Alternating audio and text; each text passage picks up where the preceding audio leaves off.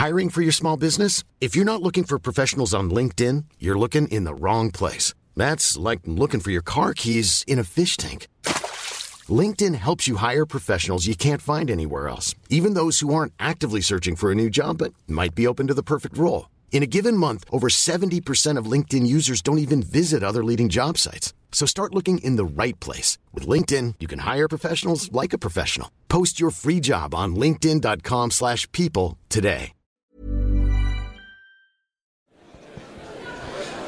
Ladies and gentlemen, welcome to the Landmark Hotel um, for a, what I hope is well, it will be a very special evening. Um, it's not every night we get a chance to have dinner with Sir Jackie Stewart and ask him any question you like, basically. That's the, the purpose of this evening is to give you an opportunity to, to listen to Sir Jackie and ask questions, and there'll be plenty of time later on for that.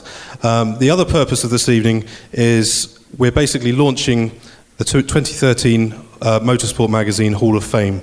Uh, we've held three of these before, and the fourth one's coming up in February the 25th at the Royal Opera House, and there's a special uh, change for this year where we're, for the first time, holding a charity auction. Um, in, to the benefit of the Grand Prix Mechanics Trust, which is the, the, uh, charity that Sir Jackie founded 25 years ago, 1987, um, to basically benefit racing mechanics who have fallen on hard times. Um, and for us, it's an obvious charity to be associated with, you know, because of the, the sport that we love and the sport that we, we write about every month. So we're delighted to be hosting that auction um, after the Hall of Fame on, the, on, on, that evening on February the 25th. Um, the items you see over in the corner there, um, if you get a chance later on, do take a look because those are the, the, auction, the, the auction items that basically um, bids will be put on. There'll be a, an online element to this, so everyone can bid, and then on the night. Uh, Bonhams will be hosting uh, the auction as well, so hopefully we'll be raising lots of money for a very good cause. Please put your hands together for Sir Jackie Stewart. And now we're going to be joined by two of Jackie's friends, um, two more people to, to fire some questions at.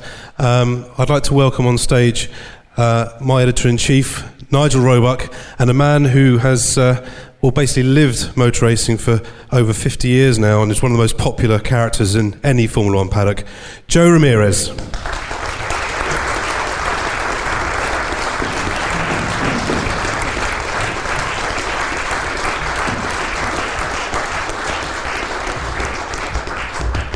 A man of average height is going to sit beside me. Um, before I throw open to the floor, I'd just like to talk to Joe very quickly because, Joe, you, you witnessed Jackie firsthand working with Tyrrell in his final championship year. Your memories of that time must be very special. What, what was it like working for Ken Tyrrell and, and, and for Jackie Stewart? I think uh, for sure he was one of the most experienced um, in my life. I always uh, tap my back by being able to have worked with Ken and Jackie. Ken was the best team manager that you can possibly have. Like uh, Martin Brundle uh, describing, Ken not only, didn't, not only um, talk to about racing, he talked to about life. He was an absolutely brilliant man. And Jackie, well, there's not much to say about Jackie. I was talking to Paul at the table that one of Jackie's best quality was the fact that uh, most drivers needed a couple of laps to get warm up. Jackie was warm from the beginning. If Jackie qualified seven or five, we'd never worry. We knew he was going to be first on the on the first lap, and he always was. Yes, and Nigel, um, 1971 was your first season as a journalist. A lot of words and a lot of deadlines since, um, but that first season, I know that um, meeting Jackie was one of the key moments of your young journalistic career, wasn't it? Because um, these days it just wouldn't happen the way it happened to you. Um, no, no, you're right, Damien. It was uh, my first race was Barcelona in '71, which coincidentally was the first Grand Prix win ever for a Tyrrell. Um, and I arrived knowing nobody except Rob Walker, with whom I had a very brief conversation at Oulton Park a week earlier. Um, and I was extraordinarily lucky. Um, Rob just said, you know, well, Nigel, if you're going to be doing this, you better meet everybody. And he took me around the paddock and he introduced me that first day, and he introduced me to everybody, including Jackie. And in fact, I, I, I mean, I can remember. I mean, I did sort of pluck up courage and say, um, Jackie, could we, could we do a, a, a, an interview sometime? And you immediately said, well, yeah, do, do, you want, do, you want, do you want to do it now? And these days, you know, you have to go through 11 PRs seven months in advance for the privilege of getting 12 minutes with somebody, you know, give you banal answers, instead of which you gave me about three quarters of an hour, and it was, it was my first interview, and it was, I've never forgotten it. So. Well, this evening is uh, as much about you as it is about um, the people here on stage. It's your opportunity, uh, a uh, golden opportunity, to ask questions to obviously to Sir Jackie, Nigel, and to Joe as well. So let's start. Gentleman at the back there. Uh, please bear with Lily. She's got a few tables to get through with uh, a microphone. Actually, um, can we borrow that one? That's it. That's it. Yeah. Yes, gentleman at the back there. Uh, first of all, apologies. It was my phone that went off. Everybody, it's now turned off. um, first of all, Sir Jackie, I'd like to say I've got a question for you, or maybe an open question, but. Um, I'd like to say thank you very much for the speech. I really enjoyed it. I'm sure everybody else did. I also enjoyed reading your book, Winning is Not Enough. Um, and I thought it was very interesting to hear you speaking in the way you did and how much it reflected the sort of things you were saying in your book, I think. I suppose one of the questions I've got is uh, why aren't you back in Scotland? I was in Scotland uh, Saturday, Friday, Thursday, Friday, Saturday uh, until lunchtime. Um, and it was perfect weather. There had been snow on the ground. I was up shooting, and I've never seen such beauty in my life on any shoot that I've ever been on. It was um, Glen Lyon, and it was magnificent. And I stood there and saying, "Why am I not here all the time?"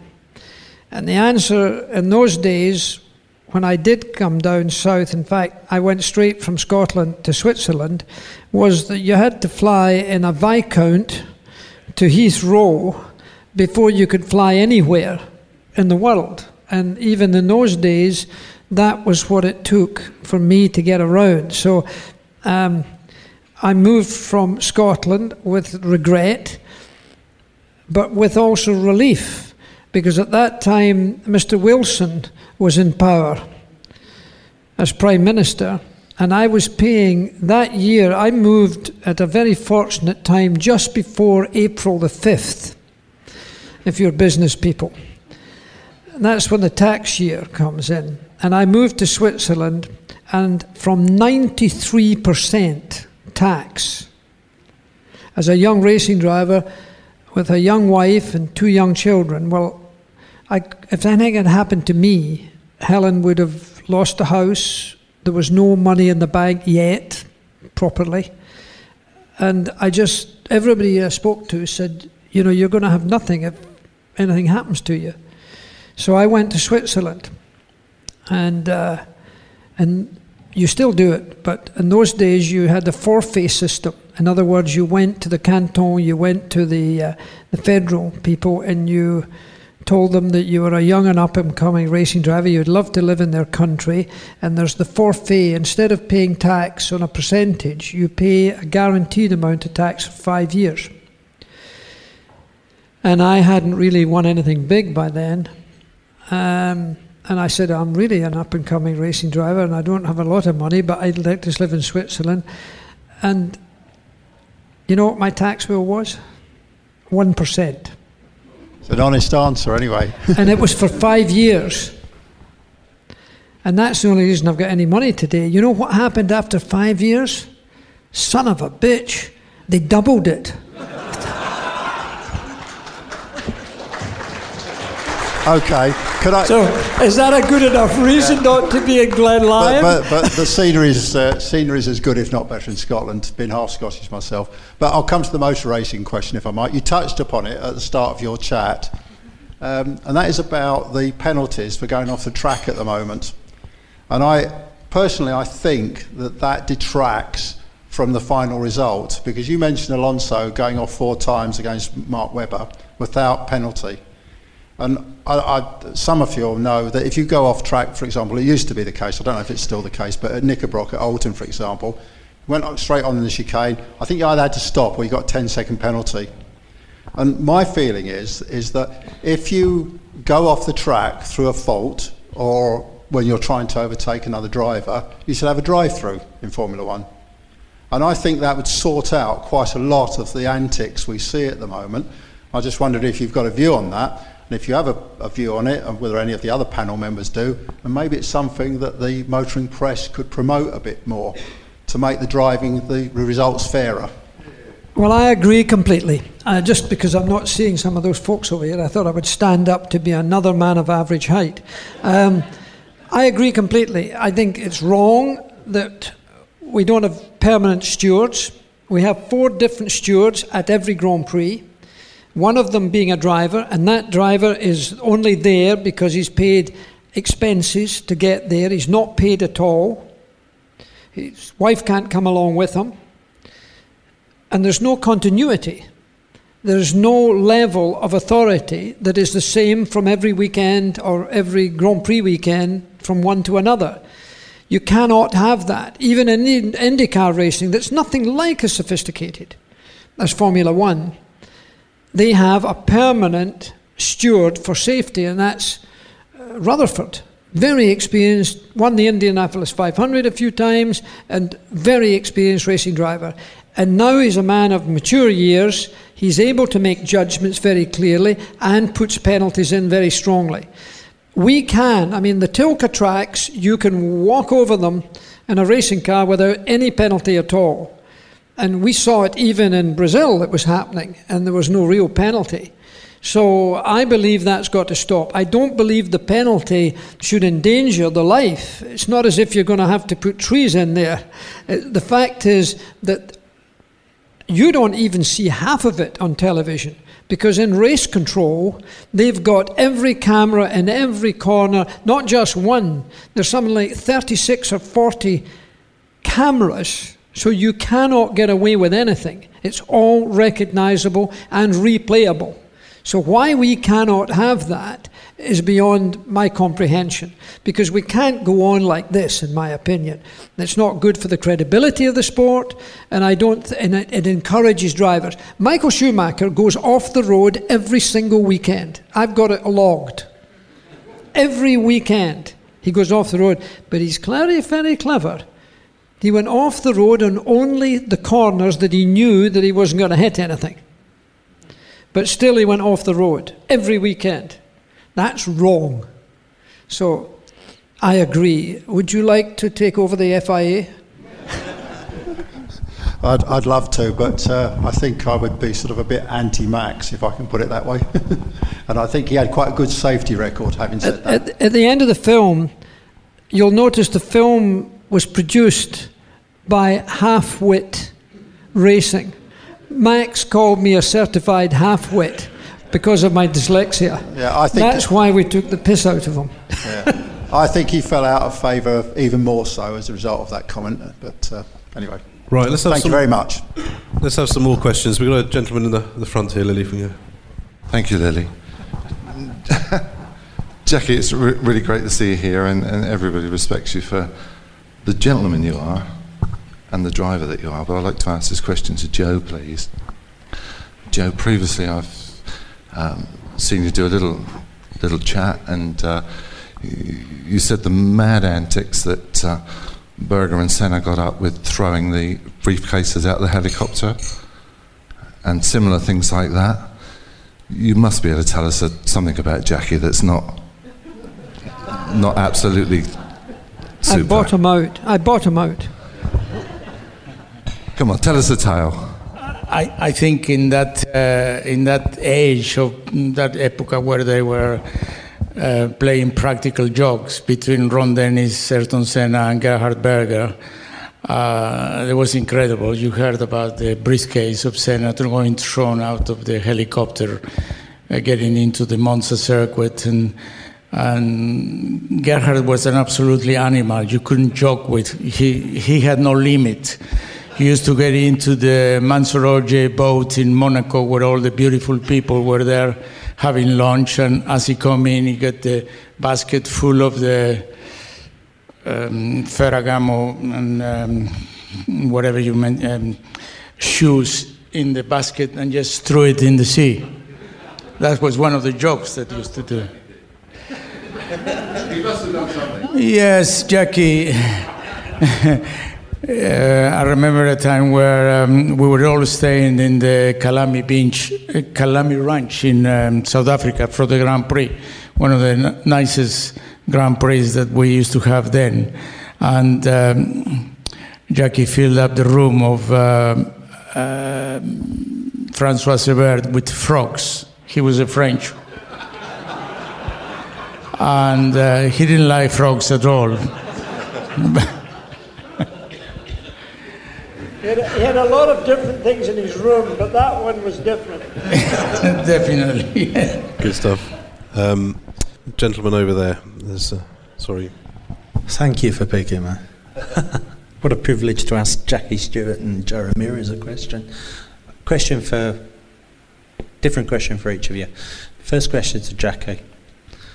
What's it like to win 27 Grand Prix?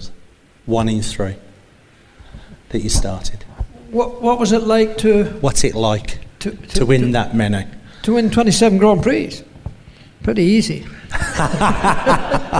You didn't let me down. You didn't let me Um, down. No, you know what? You never count. I, I never counted. It never entered my mind until I got to 25, which was Fangio's number, because Fangio was absolutely my hero in every single way.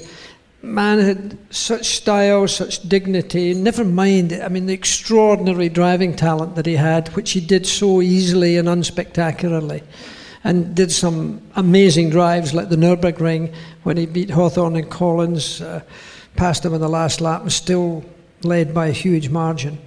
Um, he was my hero.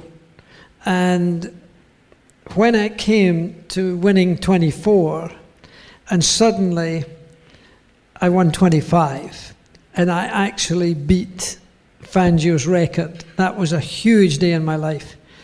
And then, because Jimmy was the next one up. And I won that Grand Prix, which I think was the Dutch, I can't remember. I think it was the Dutch Grand Prix, to beat Jimmy's record, which at that time was the most Grand Prix anybody had won.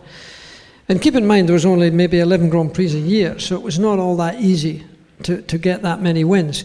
So uh, that was the only time I ever thought of numbers. I never thought about numbers before. In fact, I don't think I would have been able to tell you how many Grand Prix I had won when I was maybe doing 13, 14, or 15. It- really wasn't something that mattered very much. It was, of course, you had to win a Grand Prix. That was the only, went, the only reason you went to the, the circuit.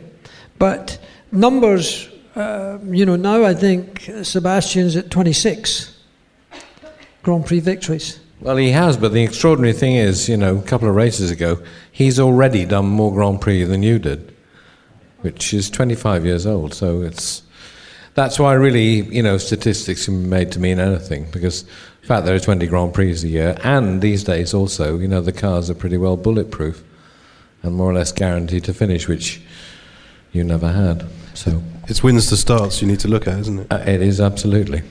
Okay, another question for Joe as well. Very quickly, because Lily wants to grab the microphone off me. Tell us something about Ayrton Senna. Um, what was the man like? Oh, the There's man. a lot of um, mystique about the man, and some of it justifiably so. But you knew him. What was he like? I think most of us that we have the pleasure of working with Senna, we all learn something about him. He was a, an unbelievable character. I never seen anybody that he applied himself so much to the job he did. I think that uncanny will to win that he had, it was never seen in anybody. I think he would have been unsuccessful in whatever thing he chose to do in life, whether if he was a sport, politician, businessman, whatever. The guy was unbelievable in everything he did. I mean, just the small things like you open his briefcase and everything was so methodic arranged, like where he had the, the money of the country he was going, his passport, his uh, document, his race license, everything. He was just so methodic in everything he did, and he never moved a, feet until he, he was told, "This is what you have. This is the plane you're going to have. This is where you're going to have your uh, courtesy car, etc." Mind you, that did not go too far away from Jackie because, as well, if you see Jackie's briefcase, is is exactly the same. But I think it's something to do with with the way that the way that these people act and they they um, manage their own life that is it's fantastic. And I think he was a very good friend. He will do anything for anybody that do something for for him. He do lots of favors for me. He I did lots of favors for for for him because well, that was part of my job. Um, no, I think uh, he was one of the greatest people I've ever been involved with, if not the greatest. Pretty definitive answer. Um, right, we've got. I'll be fair to Lily and just do a couple over this side, and then we'll come over to this side as well. Um, right, uh, chap there in the lilac shirt. Or Good evening. Uh, question for Sir Jackie. You mentioned earlier about learning sort of driving tips from Jimmy Clark, from Graham Hill. I'm Sandra, and I'm just the professional your small business was looking for. But you didn't hire me because you didn't use LinkedIn jobs. LinkedIn has professionals you can't find anywhere else, including those who aren't actively looking for a new job but might be open to the perfect role, like me.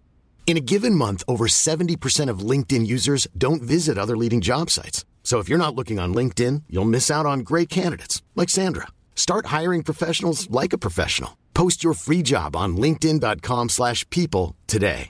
Mom deserves the best, and there's no better place to shop for Mother's Day than Whole Foods Market. They're your destination for unbeatable savings, from premium gifts to show-stopping flowers and irresistible desserts. Start by saving 33% with Prime on all body care and candles. Then get a 15-stem bunch of tulips for just $9.99 each with Prime. Round out Mom's menu with festive rosé, irresistible berry chantilly cake, and more special treats. Come celebrate Mother's Day at Whole Foods Market. Following them around. Uh, you also mentioned about how you then pass that on to the Ford engineers, what they should be feeling in the car, etc. Um, 100 people here who probably wish they could drive like a Formula One world champion. I was wondering if you could give us just a five minute driving lesson. When you go around a corner, what, what are you feeling? What, what are you trying to achieve at each phase of the corner?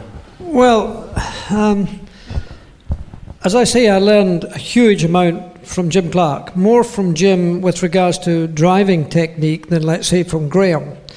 Um, but I also read a lot about it. I like the history of motorsport, and I looked at the history of Fangio, and I saw Fangio, and I've got Fangio's autograph. At Silverstone in 1953 and 54, I got these autographs, and I still have the autograph book. Um, smoothness, unhurriedness, learning how to know what your own limits are, not overdriving. Overdriving is the same as doing most things. If you overdo things, it really doesn't turn out to be nearly as good as being able to finesse it. So I learned that, you know, if you want a driving lesson, you know, you're driving along the road, let's say you're in motion, you don't take your foot right off the gas pedal. Take the first millisecond very slowly off, and then you can take your foot off the accelerator because the deceleration's begun, but you shouldn't feel the deceleration because that's where it starts. Because the car's speedboating in acceleration, whether it's a road car or a racing car. So if you take the gas pedal off very gently to begin with, the car settles itself down and then the deceleration occurs. And then you press the brake pedal. You don't press the brake pedal like that. You press pedal like that. You squeeze it on for the first millisecond and then you can put the brake pedal on. The same thing happens to the steering wheel. You go up to, you see Michael Schumacher driving, he arrives at a corner and it's a sharp turn in. Now, he at Ferrari got all his people to allow that car to have its brain over the front wheels so that when he turned in, it was an immediate turn in. Jim Clark would never have done that, and neither would Jackie Stewart. The first in the first induction of steering angle has to be very gentle and very small. And from that point on, you put a little bit more steering angle in. But you'd be surprised how little steering angle you need. And then when you get to the apex, you're taking the steering angle off almost immediately so that the car's freeing itself up. If you keep the steering angle in, you're having to push the front end. So, therefore, all of the movements off the gas pedal, on the brake pedal, off the brake pedal, nobody told me that I could jerk the brake pedal off. By God, you can. But if you move it off smoothly, Granny in the back doesn't dislocate a vertebrae, and the racing car doesn't get upset by it. The millisecond of that, and then taking steering angle off, you'd be surprised how early you can take steering angle off in a corner. And if you take it off, you're getting momentum. It's a, just a much easier way to drive, but you've got to be totally synchronized. Whether it's a ro- the great thing about driving cars, racing cars or road cars, you're driving a road car every day. You can do that every day. You can do it tonight going home. Be very gentle with the gas pedal. Be very gentle with the brake pedal on both functions on and off, and do the same with the steering wheel. And it's a smoother, nicer ride. You lose you use less fuel, you use less tires, you, you use less brakes. And it's exactly the same in the racing car. You look at the really, really good drivers, and you'll see, you see the hand movements. There are very few hand movements from Vettel right now. There's very few hand movements on the point of view cameras from Alonso. Both those drivers have very little input on the steering wheel of correction because they're doing it in a much quieter, softer, and, and smoother way. All the very good drivers in the world have driven like that. One of the very best uh, advice that you gave me if, when I'm driving is not good to be the last of the late breakers when you get to a corner, but it's more important to know when you take your foot off the brake so that the car is not going already sideways and out of control. And I'm afraid I failed you on the Panamericana this year because I braked too late and I had a big spin. But uh, I've always remember that. Most, hardly anybody knows how to take the brakes off. And it's the most, it's the easiest thing of all. And it j- just gentles the whole experience. And you can, you can take them off so gently and much earlier than you think. When you've got the brakes on, the suspension is completely used up. The nose is on the ground, the back end's up in the air, and then you take the brakes off. And the nose goes up, and you put the power on too quickly, and the back end goes down, so the speedboat starts. And therefore, the speedboat starts, there's not the same grip in the front end, because not so much of the weight distribution is there. So it's very simple. It's not difficult at all. Joe, on this on this point, I'd just like to come back to you on this. Um, I was rereading an interview we ran with you a few years ago, and you were talking about um, the days when Keke Rosberg and Prost were teammates at McLaren, and how at the end of a race, Rosberg's car would be finished, brakes, tyres completely worn out, whereas Prost was basically ready to do another Grand Prix. Um, you've worked with Jackie, you've worked with Alain. They're compared quite a lot in terms of their, their silky smooth style. I mean, were they similar? Oh, very much, very similar. Jackie and Prost, they could drive in the same team, and, and they would save a lot of money to the team in brake pads, in tires and gears, uh, because they were very smooth. I mean, if you're talking about Keke Rosberg, I remember in the famous uh, Australian Grand Prix in um, 76 when the, the wheel. Uh, 86. 86, sorry, I know it was a 6. Um, Keke Rosberg had a blown up early in the race, and he didn't finish the race. And Alain had a, a puncture early. We changed the tire. We didn't do a very good job. Went back, and he managed to pass everybody, and won the race, and won the championship. And he had the one. He was the one that less chance had to win in the world championship. Um, Piquet and Mansell had much more points. And at the end of the race, if you look at the, the the gears on Prost, the brakes on Prost, he could have done another Grand Prix. Keke's brakes could not possibly do another uh, half a race. I mean, the, brakes were almost like cigarette paper. It was amazing. It just uh, really couldn't believe it. We used to tell a line: if you're going to do a good lap, let us know because we won't, we will miss it. You know, you oh, wow, was that a quick one? You look at the watch, and it was a quick one, but it, it was so smooth. And Jackie was very much like that. It, it, I think it's the smoothness of the racing driver that uh, achieved much more than uh, one that it isn't. Good stuff. Another question. Um, let's have one from over here this time. Gentleman here. Thank you. Uh, question to all of you, gentlemen, though I guess Mr. Ramirez is going to have a particular view on this. Uh, Pedro Rodriguez. Uh, what are your memories of him, and if he lived, Sir Jackie, how much more difficult would the 1971 and 1973 World Championships have been? Uh, my memories of Pedro Rodriguez, uh, he had very attractive girlfriends. I missed the second part of the question. What was it? but actually, I don't think it matters.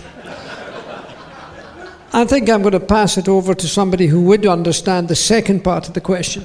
Well, Jo knows obviously far more about Pedro, um, you know, than I ever did. I mean, uh, Pedro sadly died during my my first uh, my first year. That was the first uh, memorial service I ever went to, and in point of fact, at, uh, Paul Ricard, which was his last Grand Prix, um, I did actually interview Pedro for about 20 minutes. Uh, and then, of course, the following weekend was the, it was the Nürburgring. My feeling about Pedro was that he just seemed to me to be, to get better and better and better. Um, and there were some days when, when everybody, anybody who was at Brands Hatch in 1970, you know, the sports car race, the BOAC 1000 Ks, um, it was one of those days when you just you really wondered what everybody else was doing, because Pedro was just on a you know on a, on, a, on another level. Um, I think he was he was erratic, but it seemed to me on a, on a, on a, on a great day, Pedro was something. You you tell me what you remember, Jo. Well, very much the same. I think in the rain was one of the best drivers we have ever seen, and he took a long time to develop. Like you said, he was getting better and better. When Ricardo and Pedro were driving together, Ricardo was always much quicker than Pedro. And, and for Pedro, it was very difficult to accept it that his younger brother was always beating him. And whenever they drove together, it was Pedro the one that probably would go out of, out of the um, track on, on testing because he just couldn't do the same test uh, time as, as Ricardo. But when Ricardo went and he didn't have much the sort of the shadow of his younger brother, he got better and better all the time. And it was such a shame that lived so short. And who knows whether if he would have gone into a, a better things, but I, am sure he would have gone. He, he was. He was brilliant. He was a, a very much uh, different driver to Jackie, while Jackie was very much involved of getting the sport saved. Um, Pedro wasn't one of the ones that um, he never sort of followed your uh, your advice. And Pedro didn't really seem to even think about it, Jackie. I mean, I. Uh, I remember, you know, for instance, he, he never could understand why there was any problem with Spa, could he? Oh, he? He won the Belgian Grand Prix one year, didn't he? I think, was I finished second to him, I think? Was that the 16 year? I can't remember the, the March year, maybe. I don't know. But he, um, when he was good, I think he was very good. Um, but he didn't have the consistency, uh, as, as Nigel has said. But he was charming. He was a lovely man. I mean, we used to always go to his house. Uh, Guadalajara, I think he was when we went down for the Mexican Grand Prix, right at the beginning, 1965. We all went down there and played football in his house and so forth. It was a, it was a very nice family, and he was a very nice man, a really nice person, and he was a great asset to Grand Prix racing. It was good that we had a Mexican up there. I never knew Ricardo, but I got to know uh, Pedro very well indeed. Yeah. No, without that, sorry, uh, without that, uh, I think we lost something that uh, I was talking earlier before. It took more than 30 years to, to have another Mexican driver, and now we got two. So we, we are really spoiled with drivers, and let's hope they both come up, come up to scratch, and sooner rather than later, we're going to have a Mexican Grand Prix again. I'm getting the single signal. We've only got one one question left in terms of time. Uh, so who's it going to be? Um, there's a gentleman down here who's had his hand up for a while. Let's um, give the mic to him. Sorry, that's a long way to go, isn't it? Thank you. Schumacher. He won a lot of Grand Prix. In my view, some of his tactics were bloody dangerous. Um, what, what, do you think, Jackie? Do you think that uh, he ha- he should history should regard him as being a bit of a superstar or a bit of a crazy guy? I, I think he is a superstar because you can't win that number of Grand Prix without being a superstar. But um, it's a strange thing for me to say, and I, not this is there's nothing personal because I never raced against them, so there's nothing there. But I, for all his success and victories, I would not put him down as a great driver. I, I put Fangio down as a great driver. I put Clark down as a great driver. I put Prost down as a great driver. Senna was a great driver. But Michael had a, had a window of time where Ferrari were incredibly advantaged, hugely advantaged. And make no mistake, he was really quick. And, and still to this season, really quick on certain occasions. His Monaco Grand Prix qualifying, for example, that took a lot of skill around Monaco when he got pole position. That's quite recent. So he still had the ability, but for, he, he did overdrive and he went off the road far too often. I just think you cannot do that. None of the greats ever did that. Prost hardly ever went off the road. So, uh, and that was when motor racing was much safer that Alain wasn't going off the road. So it wasn't the threat that there was no runoff area, it just wasn't the way to drive a racing car. And he always drove that racing car to a limit that was very marginal. And he was very bright and intelligent because he knew he could take it to over the limit to see if he could do it, but he would choose the corner to do that on, where he could go off the road. But Alan Henry and I did the research on it, and it was categorically every single weekend he was off the road. It's difficult to, uh, to, to accept that, to be a great, great driver. But I have to say that, again, he was a well judged. It wasn't an error, it was to see if he could go that little bit faster. So he did stretch the elastic, I think, probably more than anybody else I know. But it was also on the days where we have a spare car. So he knew he could go out quicker straight, and he had another car waiting for him.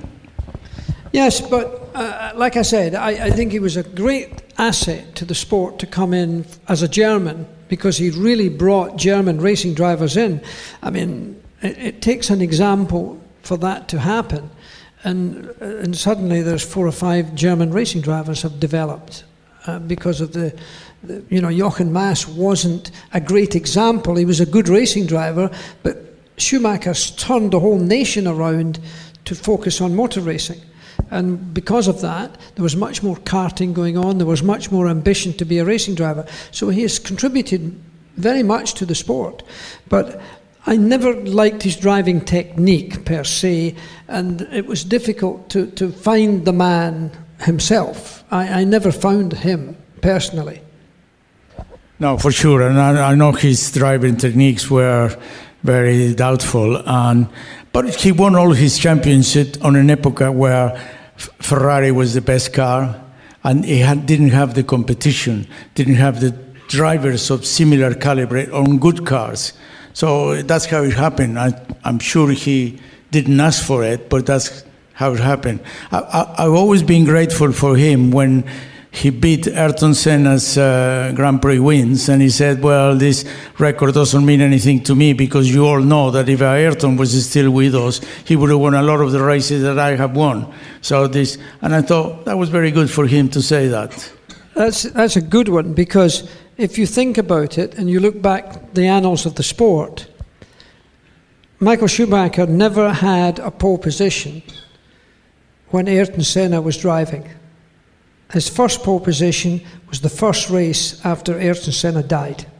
It was Monte Carlo, and he was in pole position, and that was the first pole position he ever had. I don't think too, people, too many people remember that, but the very fact was that Senna was no longer there. You know, the king is dead. God save the king, and suddenly he arrived, and he dominated, and that was in a Benetton. That wasn't in a Ferrari.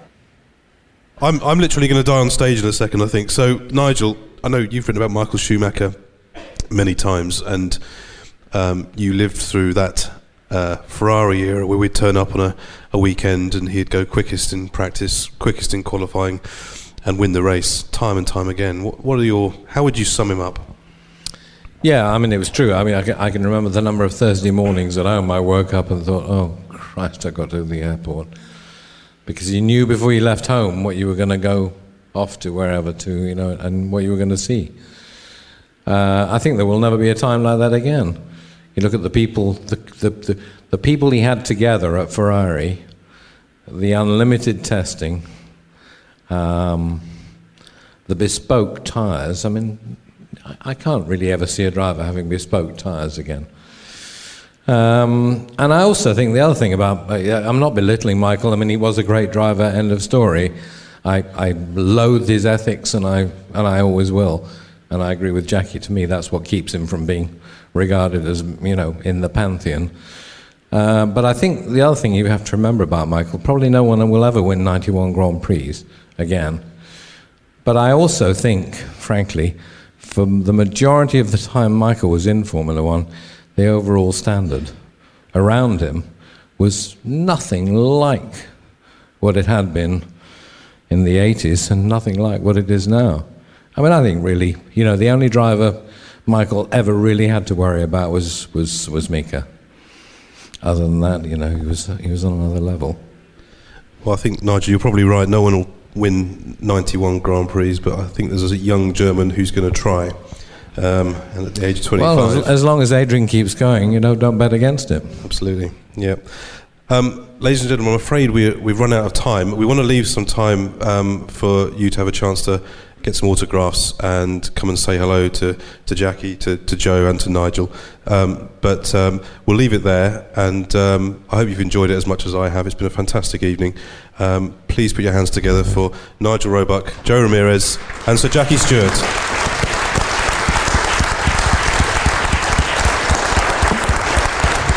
And please, just feel free to come forward and uh, say hello.